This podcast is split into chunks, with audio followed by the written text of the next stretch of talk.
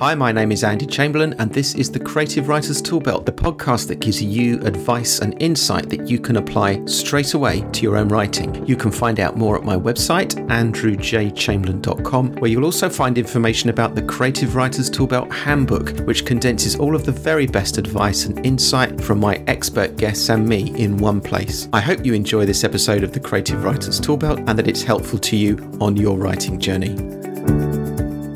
And welcome to episode one hundred fourteen of the Creative Writer's Toolbelt. This episode is a conversation with Lori Puma. Now, Lori is a Story Grid certified developmental editor, so that basically means that she helps writers turn half-finished manuscripts into publishable, page-turning books. And in this episode, Lori talks with me about why stories matter and what we as writers should do about that. We discuss the way in which Story Grid can actually help authors, and we reflect on the way in which personal tragedy can inform both our lives and our stories.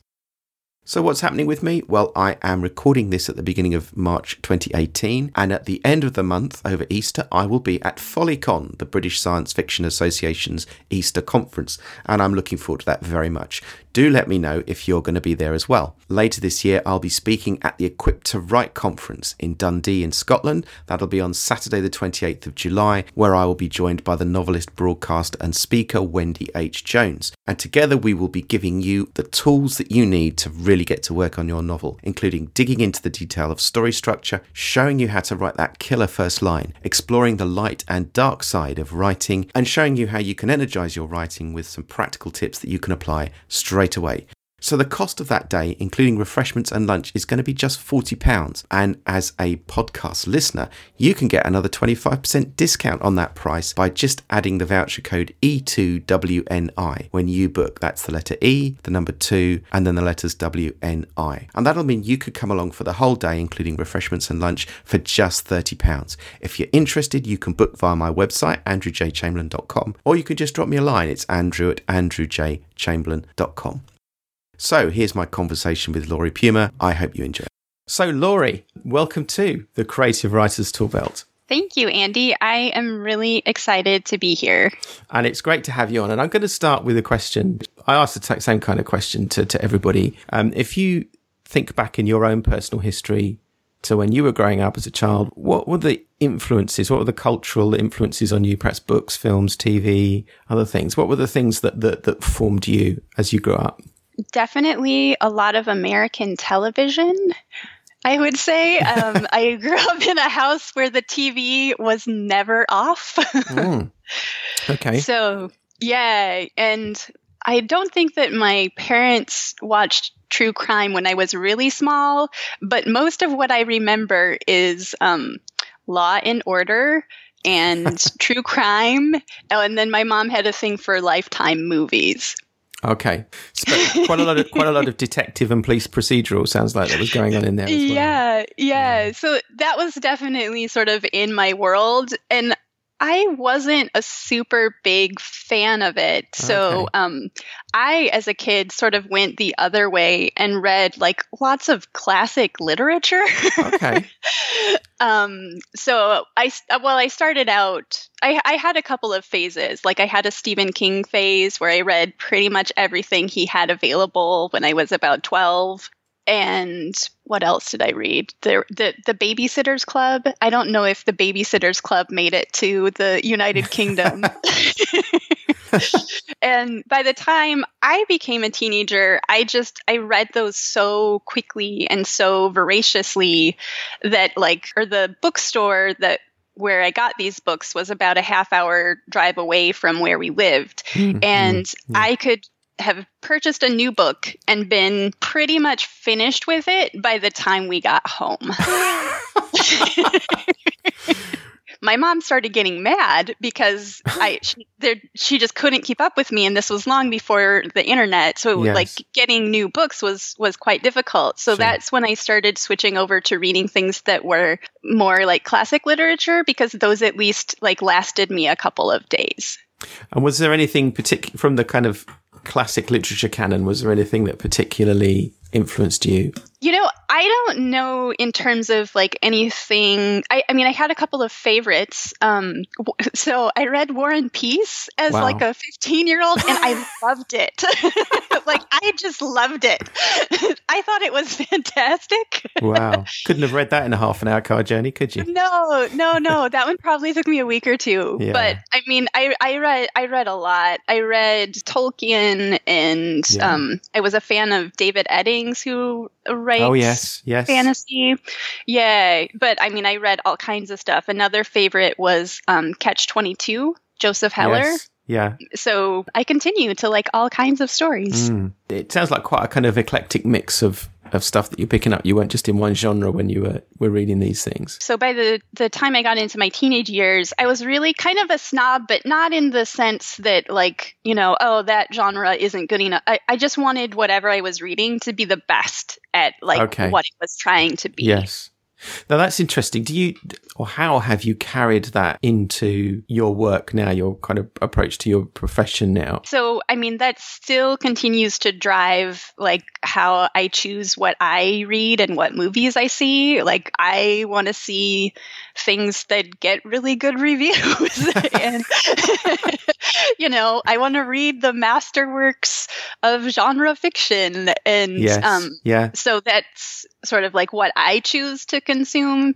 And then also, that's what I hope to do for my clients, is to okay. help them move closer and closer to writing those books that, that last a really long time because yeah. they're great. Okay. You talk a little bit, I think, on your website about the importance of influencing people and, and how stories can influence people. So what do you think you've learned about the importance of stories and the way they can influence people? Well, I would love to start answering this question by taking it be- long before I learned about stories. Oh. So I would like to, I, what I would like to do is get, tell you a story. Yeah, please do. So, yeah, yeah. So when I was, so one of the other things that was going on when I was young, when I wasn't wasn't reading classical literature, is that I really wanted to change people's behavior. Okay. And as a kid, I really wanted to change my parents' behavior. So my dad smoked cigarettes, which I hated, and I still really don't like. And I wanted him to quit. And so I wrote a report for him when I was in fourth or fifth grade that, you know, ta- that just cataloged all of the dangers of smoking. And I gave it to him, and we had a conversation, and he, like, you know, got a little teared up when I was giving it to him. Yeah. Because Like I just, I just wanted him to stop so he would, you know, so that he would be around for for me. And I also didn't like the smell. Okay, and uh, what happened? And and so, as you might guess, that didn't work. um, but I thought at that time that like the reason that it didn't work was that I didn't give him the right information. Right. And so, like, I went off, I, I ended up getting two graduate degrees in science trying to find the the kind of information that would change people. And when I got to the end of those degrees, I was like, wait a minute, we have tons of information about, like, all of these things about what influences health, and we just we just don't know how to use it. Mm. So I started wondering, like, what is it that we really need to do to actually change people? And so then I went on another little journey where I, like, worked at a nonprofit, and I was thought, you know, like, nonprofits or, or charity organizations, like, they are actually changing people's lives.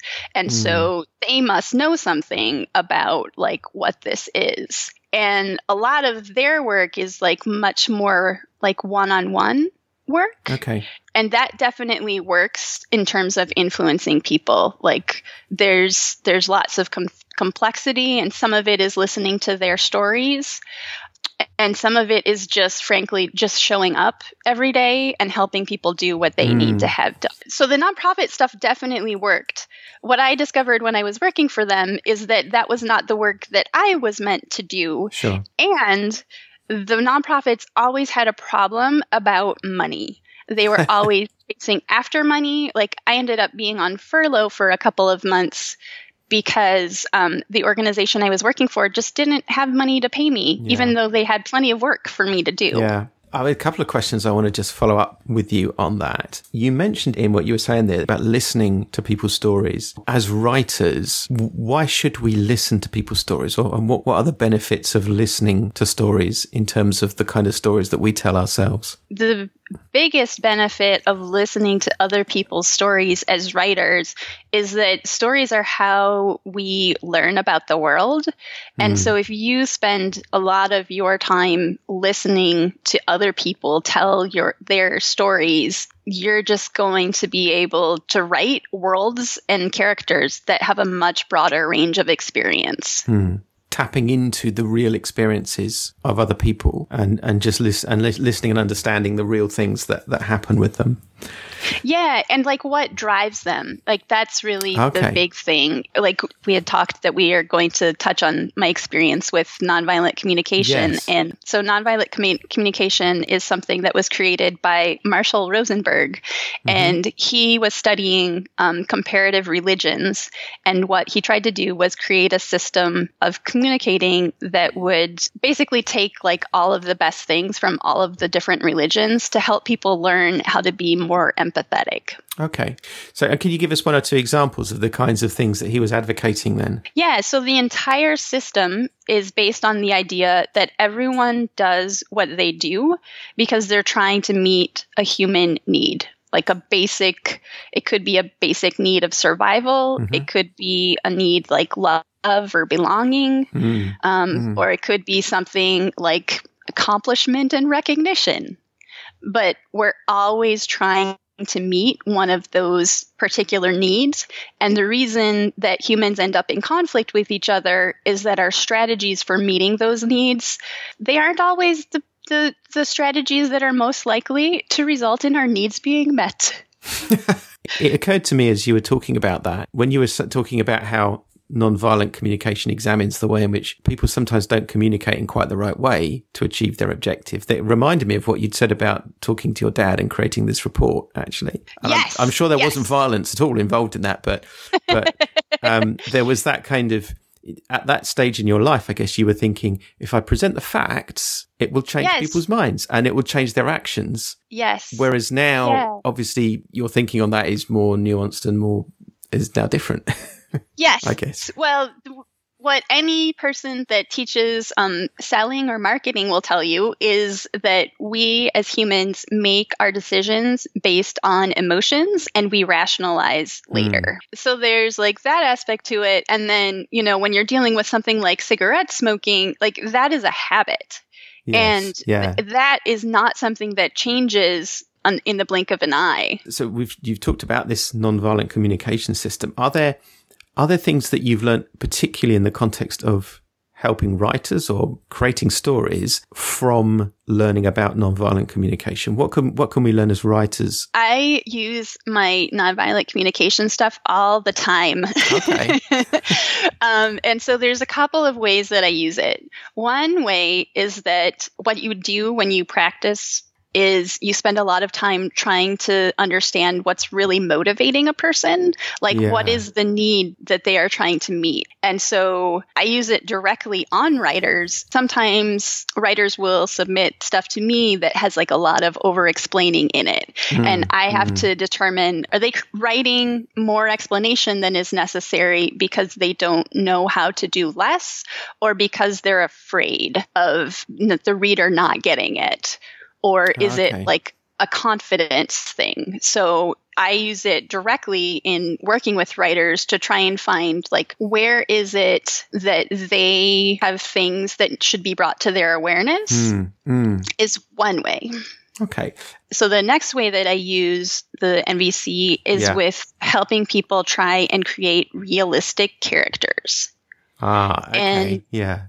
the more that you know about your own self and about, you know, like we don't want characters that are perfect and empathize no. with everyone and, um, you know, never have anything go wrong and never come into conflict. And so the more that we recognize the ways that we create conflict for ourselves and the ways that we kind of hide our feelings from ourselves, the mm. more that we can do that, the better that we are at putting those same kinds of coping mechanisms onto the page. At the core of it, every one of us is is motivated by one of these needs. And mm. the more mm. that we can dig in and figure out what those are, the better chance we have of making those connections mm. across groups and generations. So those core motivational needs, and you've mentioned some of them, I suppose, those are the need to survive. And is it is it almost like that kind of hierarchy of needs that, that you can learn about in psychology? That yes, that, that kind of I need I need food, I need clothing, I need shelter, and I need company, and and then I need purpose and all of that kind of stuff. Yeah, and I I nonviolent communication doesn't create them in a hierarchy so much, because over the course of human civilization, lots of humans have survived near famine, mm. and mm. one of the things I think that gets people through is when they have meaning in their lives, when mm, they have loved yeah. ones in yes, their lives. Yes. And so it's not where I think the Maslow and his hierarchy go a little astray is by saying you need to have one before the other. They're they're all in there. Ah, okay. Um, now, you've said that stories matter, uh, and, and you've given examples of how you've, you've learned that from experience. Can you can you kind of sum up, just on a very general level, what things that you've learned about the power of stories over the years? Yeah, so we are hardwired for stories. And while my early efforts to educate with data and numbers were very noble, they were not effective. And part of that is just because, like, we, our physiology does not d- does not line up for that. Um, so, like, stories are in a unit. They come in a packet that we can remember. Yeah, and yeah. like that.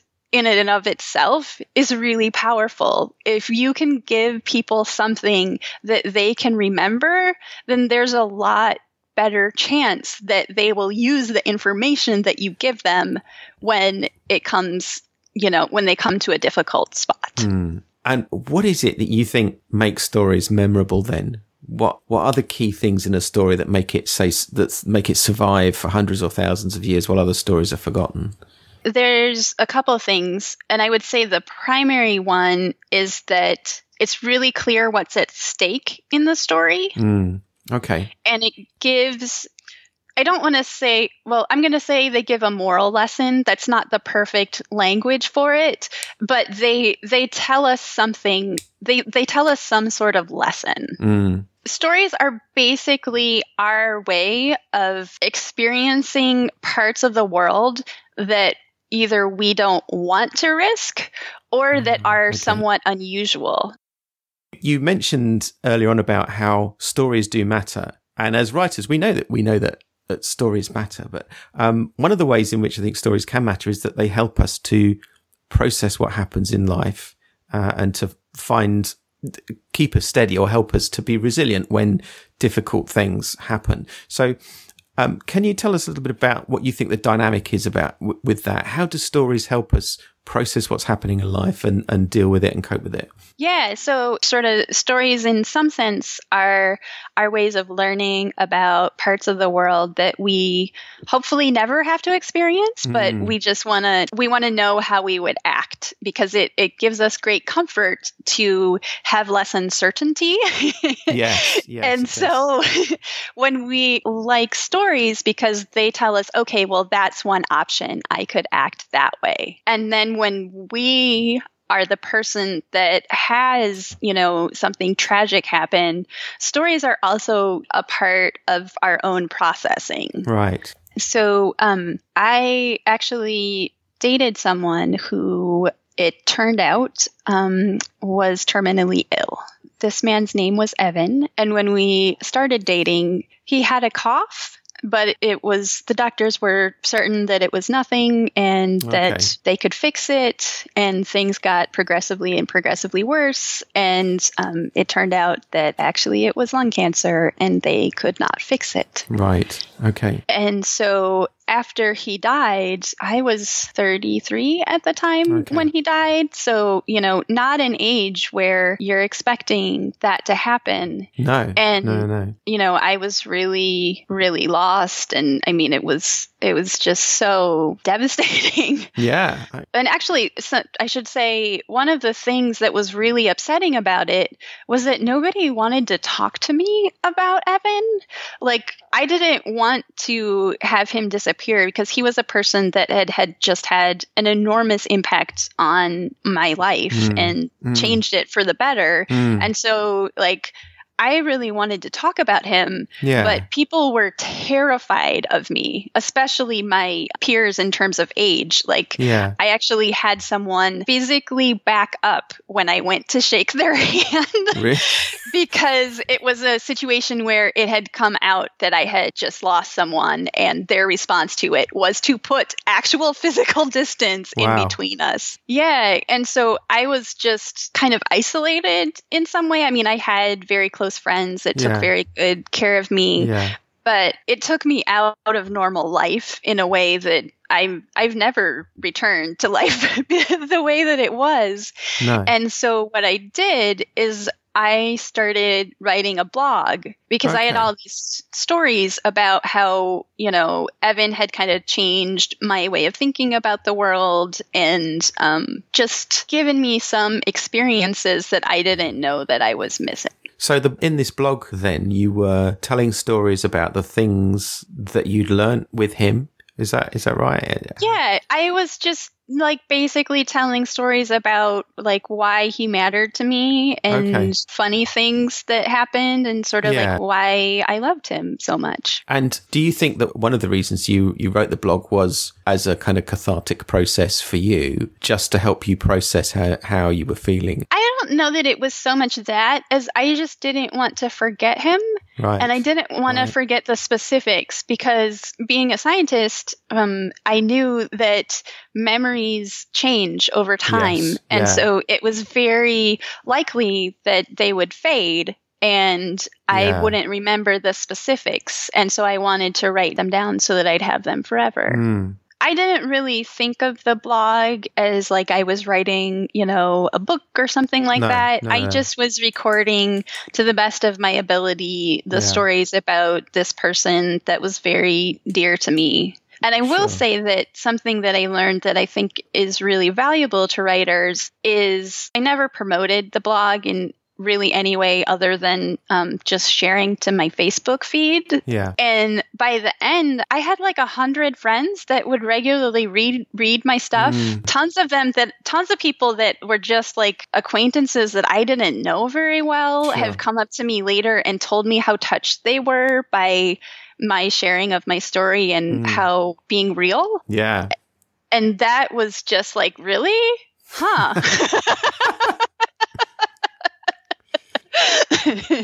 In a way, it doesn't surprise me, if I'm honest, because I think people find what that which is real very attractive. Um, yeah. And there's there's something in that, I think, for writers. I, I think that's the lesson there, is it that actually we love real things. We love a real experience and a real process, I suppose. Yeah. Um, and I have to say, so there were a couple of blog posts that I wrote that I've I've gone back and, and looked at now. And so there are some that didn't work as well. And okay. some of them, I look at them and I just put my hand over my heart and I'm just like, oh, sweetheart, you are really in a lot of pain and maybe you shouldn't have written this particular blog post.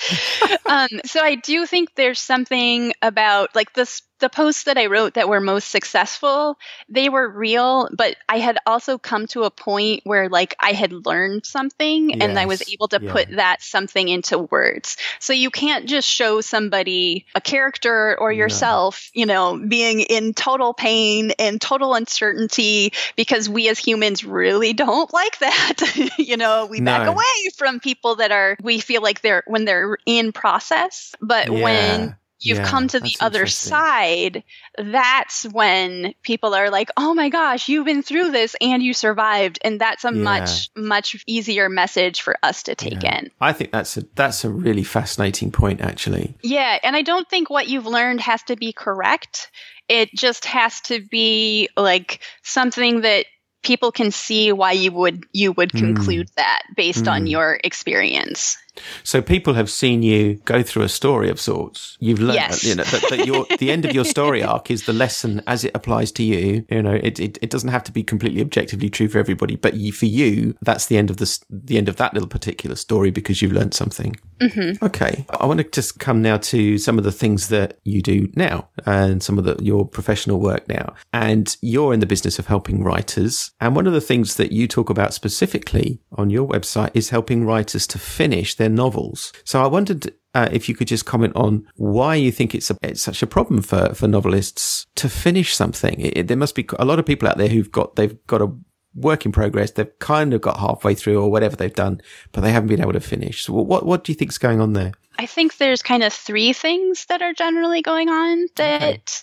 Um, I don't know that this is an exhausted list, but what I've seen amongst people that have come to me so far is, so one is they're not clear on what it is that they want to say. And that means they don't really know what, what the moral lesson is no. of their story okay. or like kind of how their character is going to change from beginning to end. So that can cause a lot of problems in terms of they don't really know what story they're telling. So then they like maybe kind of rearrange things and mm. it just never mm. seems to come out right.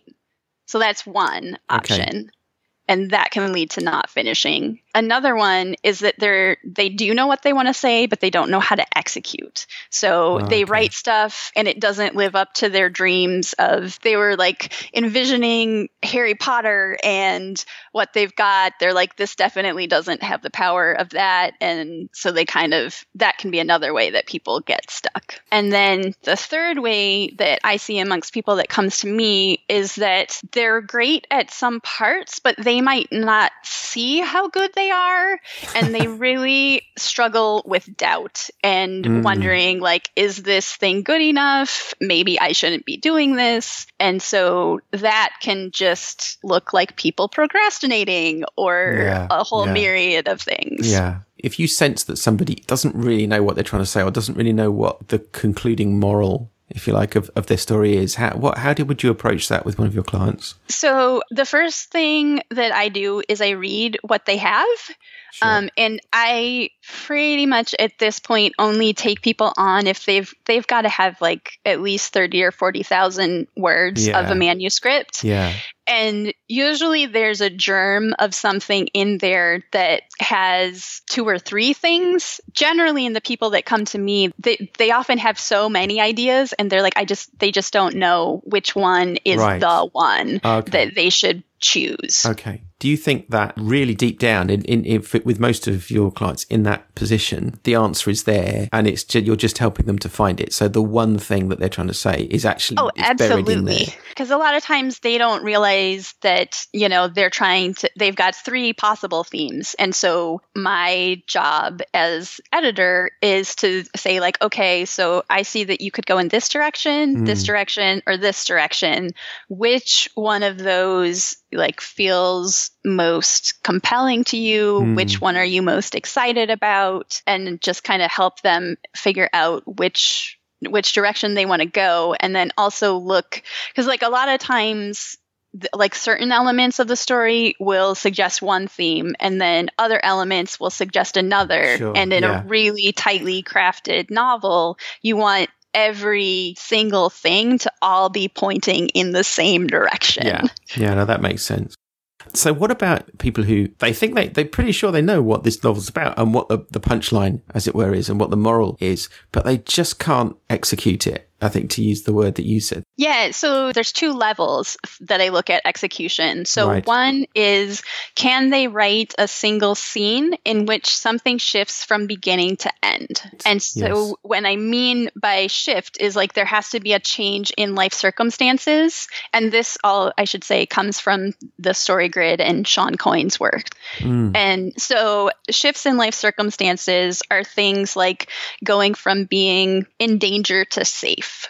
Or okay. if in a love story, it would be something like the moment the two people meet. So before the scene, they haven't met. at the sure. end of the scene, they've they, met. They have, yeah, yeah. And there's no, that makes some sense. Kind of spark. Yeah. So that's like a, at one level. So I look first at the specific scenes, because scenes are the basic fundamental skill for every novelist.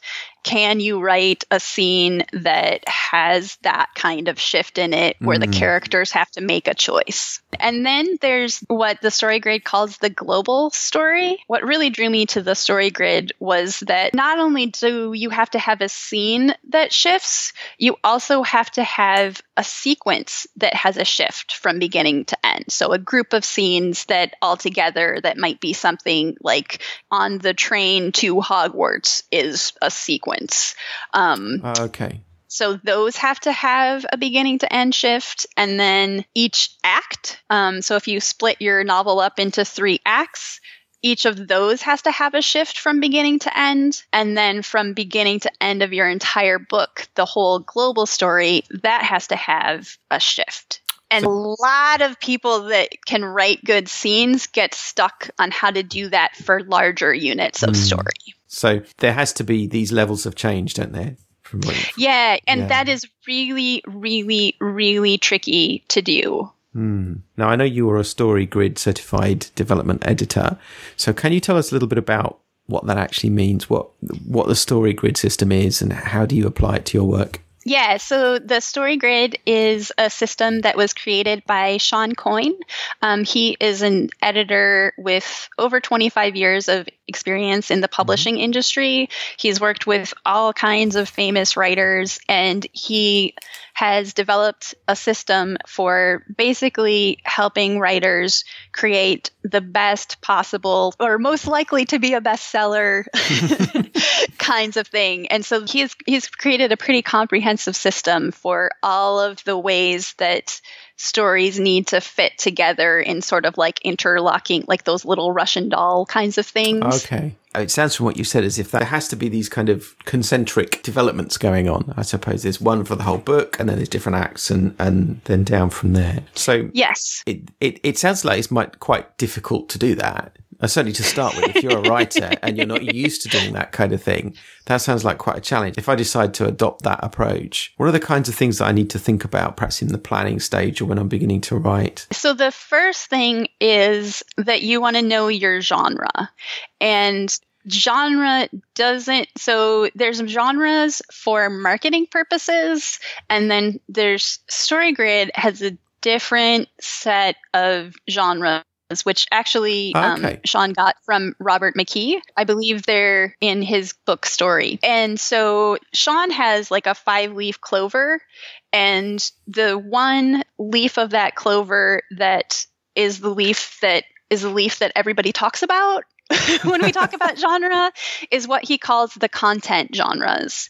And there are twelve of those. Right. And those are things like action, crime, horror, love, okay. um, so thriller. So the things that we think about when we think about genre, I suppose, aren't they? Yes. Those, they're yes. familiar, yeah.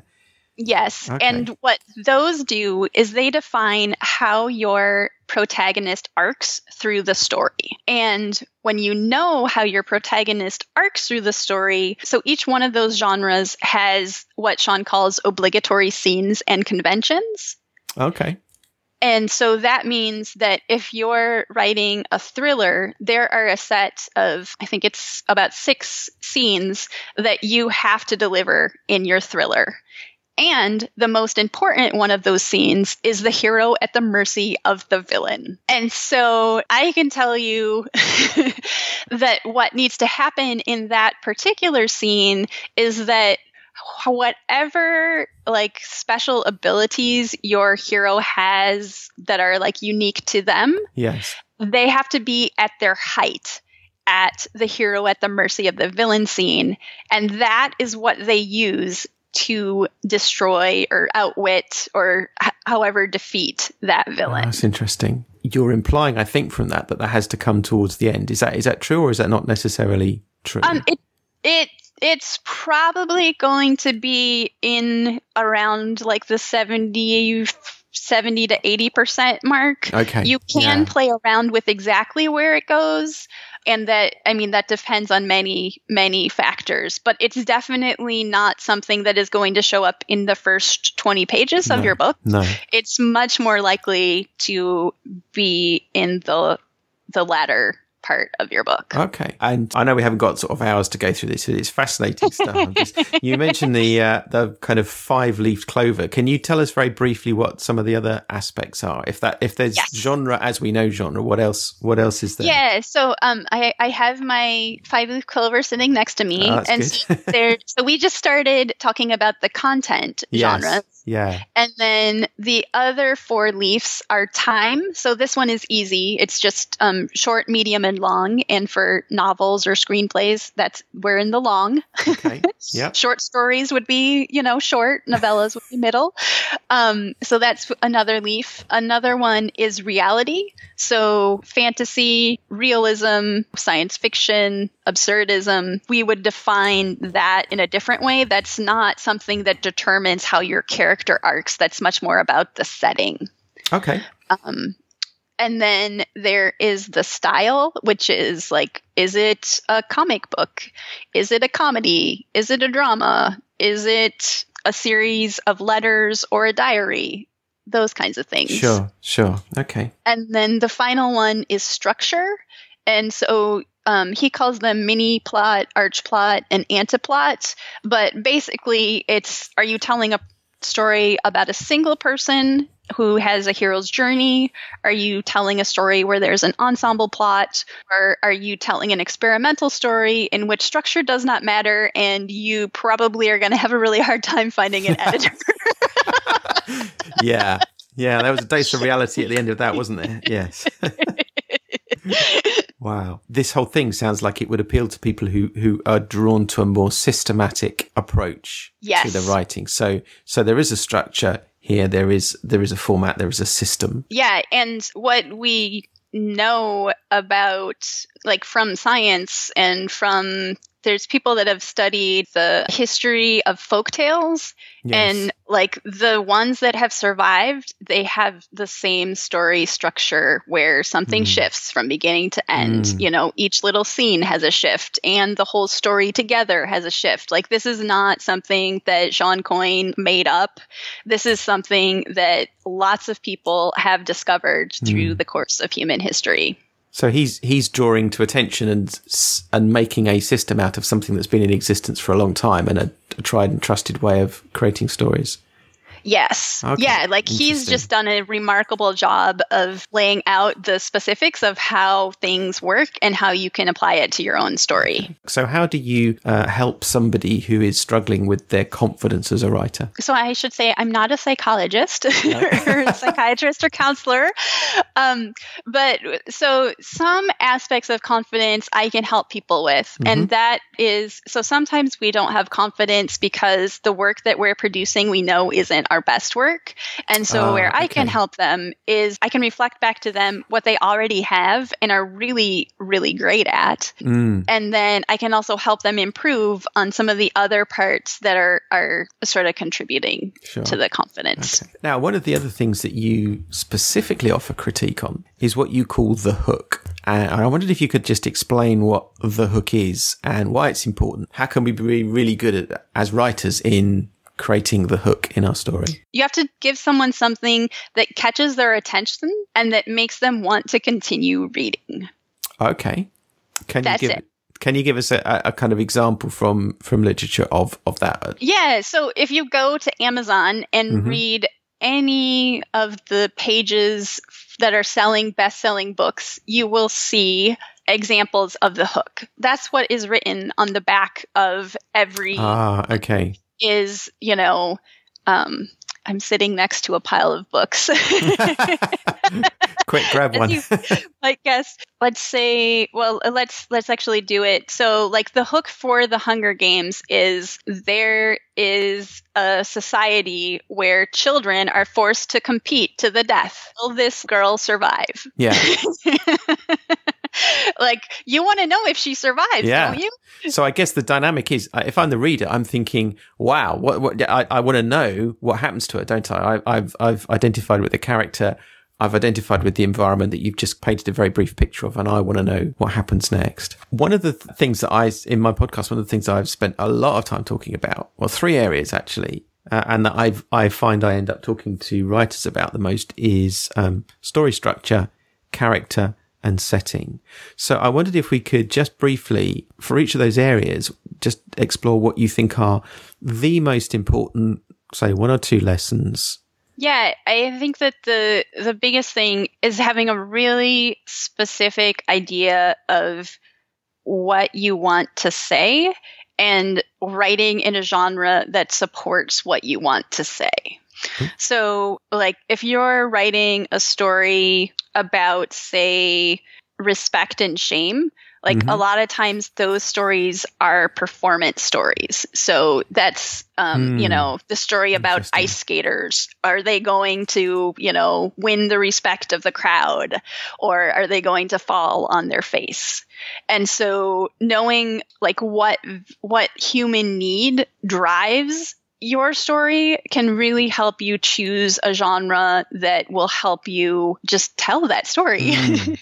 So is it, for example, this is quite a sim- simple example, but maybe it applies, I don't know. So if it's, if, if you want to explore the issue of human love, kind of romantic human love, then writing in the romance genre is, is the way to go. It's, it's going to be the best genre to try and explore and examine that, that issue. Yeah, and I should say that in romance, you actually could have um, you could have a Western story where oh, there's yeah. also okay. a love subplot. You yes, could have yes. um, you could have lots of other types of stories. But if what the core of if you have a theme or a, an idea that what you want to convey with your story is something about, like, love prevails when X happens, mm. then you should be writing a love story the way that the Story Grid defines it. And the way that the Story Grid defines it is, so instead of having a hero at the mercy of the villain, you will have a proof of love scene. And in that scene, one of your characters is going to do something totally out of character that is going to show how much they care about the other oh, okay. love interest. Okay. So the other thing, or the next one that I was talking about, was character. So what, what do you think, from all of your experience, are the, say, one or two most important things to remember f- around character and character development in stories? Yeah. So I think that the, the biggest one is, is I feel like I'm kind of a broken record, is, like, what is it that your character really wants? And then mm. at the beginning of your story, your character is going to have tragic coping mechanisms that prevent them from getting what oh, wow. they want. And the better that you can understand, like, why those tragic coping mechanisms exist and what it is that they need to actually get what they truly truly want, the better your story will be. Hmm. Um, the way that Sean says it in the, the Story Grid is, like, characters have wants and then they have needs. Yes. And so their wants are sort of like the superficial things that they want. Yeah. And then the needs are those deeper human yeah. needs. Yeah. And their, what I call their tragic coping mechanisms are the things that think they that make them think they want their superficial thing instead of what it is that they really need. That's interesting. So actually they might go after the wrong thing to start with, almost thinking it, but it, and it's just what they want in a superficial way, but the story is about what they really need. Yes. Yeah. And in fact, thing, they probably in most stories, um, they probably are going to go after the thing that is not what they really need. But you, you as the writer, just need to get them moving in the correct direction so that they have the opportunity to learn the lesson so that they can find what it is that they truly need. Hmm. That's interesting. Yeah. I like that, because that, that sounds like a journey of discovery, self-discovery for the character. It, they're, they're finding out something about themselves, which then allows them to get that thing which they really, really need, I suppose. And finally, then setting. So I'm talking about, like, the environment that you create and the setting that you create. Is there one or two things particularly that you think is important in terms of setting and, and environment for for writers? Um, I would say the number one thing for setting is that it has to serve your larger purpose. But if you wanted to make a statement about like privacy, then the best way to do that is to show a world where you have none. Ah, okay. Yeah, that makes sense. And so I'm trying to think if there's other thing, like if you want to do stories about justice, the, you know, the, it, a way to do that is to show a world where there isn't justice. I guess if you do that, you've then, you've then created the environment for your protagonist to, to stand out, to shine. I, I'm trying, I'm trying to think of another example of this. I suppose there are, there are plenty of examples, I suppose, or there's plenty of stories where the protagonist, often it's a female protagonist, I think, breaks a cultural barrier that is mm-hmm. constricting and achieves something or sh- or does something um, and and shows that, that she has the purpose and the will and the strength to transcend mere, you know, current expectations and do something different or something more. Yes. What you should think about your setting is not like, oh, this would be interesting, is how can I use my setting to help me make my, like what I want the reader to take mm, away from this yeah. even stronger. Yeah. Yeah, that's good. That's interesting, actually. Yeah. So I think we're coming towards the end of our chat now. And I just wondered if there was were any other key pieces of information or advice that you wanted to offer people that we perhaps haven't touched on in, in our conversation so far? Yeah, I would love to talk a little bit about the difference between a finished piece and um, and when you're working on it. Yeah. So do. like um, the Story Grid has like all of these ways of analyzing things that are done, and there's now um, another podcast that other StoryGrid editors are doing where they analyze completed movies, and you know they'll tell you what all of the obligatory scenes are doing mm, okay. uh, and the conventions. And when you see how complex those stories are, it can be really demotivating when you're at home, you know, typing away in Scrivener, trying to work on your story. Yeah. And so what I wanted to talk about is just like when you are writing yourself, like the process is really messy. Your first draft is not going to have all of these things nailed down. The goal of your first draft is to figure out the direction that you are going in. It is not to actually arrive at the destination. Okay, that's interesting. Yeah. That's and that's that's just the first draft. Job is to just yes. figure out that direction. Okay. So what what would you do then after that? If that's if you take that forward, if you do get through your first draft and you've got a sense of where you're going, what what might you want to do in the second and subsequent drafts? Yes. So, and when I say direction, what I mean is like identifying your theme. What is the the content genre that you're writing to? How does your character change from beginning to end? Those kinds of things. Right. In your first okay. draft, your your job is just to get an idea, and you just want to continue with every round of drafts. What you want to do is try and get those things aligned more closely. Basically, we want to say like, okay, so these people are here, you know, in the next round, can I make the setting a little bit different so that it makes this change that the character is doing pop out a little bit more? If you get to the end of your first draft and you're like, oh my gosh, this has like three themes and I don't know what to do, you should you should call an editor. Because that is what developmental editors are here to do, is to help you talk through those kinds of things of like, I have all of this going on. I don't know which direction I should go. Yeah. Yeah. Help. Which is a great kind of segue into my final question, which is if, if people are looking at their stuff and going, help, and they've heard what you've said and we've had that conversation and they, they, they want your help, how would they get in touch with you? How can they, how can they find you to help them sort out their story? Yeah, so the best place is my website, which is lori puma dot com, and Lori is L O R I, and that's pu- eh, Puma is P U M A. And what you should know is I do a free sample edit for anybody. So if you go to my Work With Me page, there are links mm. there so that you oh, can okay. sign up. So if you think that I might be a person to help you, you can you can go there and we can chat. So for your free sample edit, what is there like you want a, a certain number of words or a chapter, or how, do, how does that work? I believe where it's set at right now is like fi- the first five thousand words is okay. what I take. Okay. So people can send you five thousand words and you'll have a look at that, and that, that you'll do that for free just yep. to see where they're so at. So I will take a look at that. We'll have a phone conversation to talk sure. about it. And I try and give everybody like a homework assignment of like, okay, this is what I think you should do to yeah.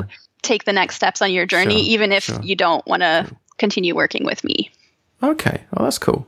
And that and that website again was lori puma dot com. Okay, great.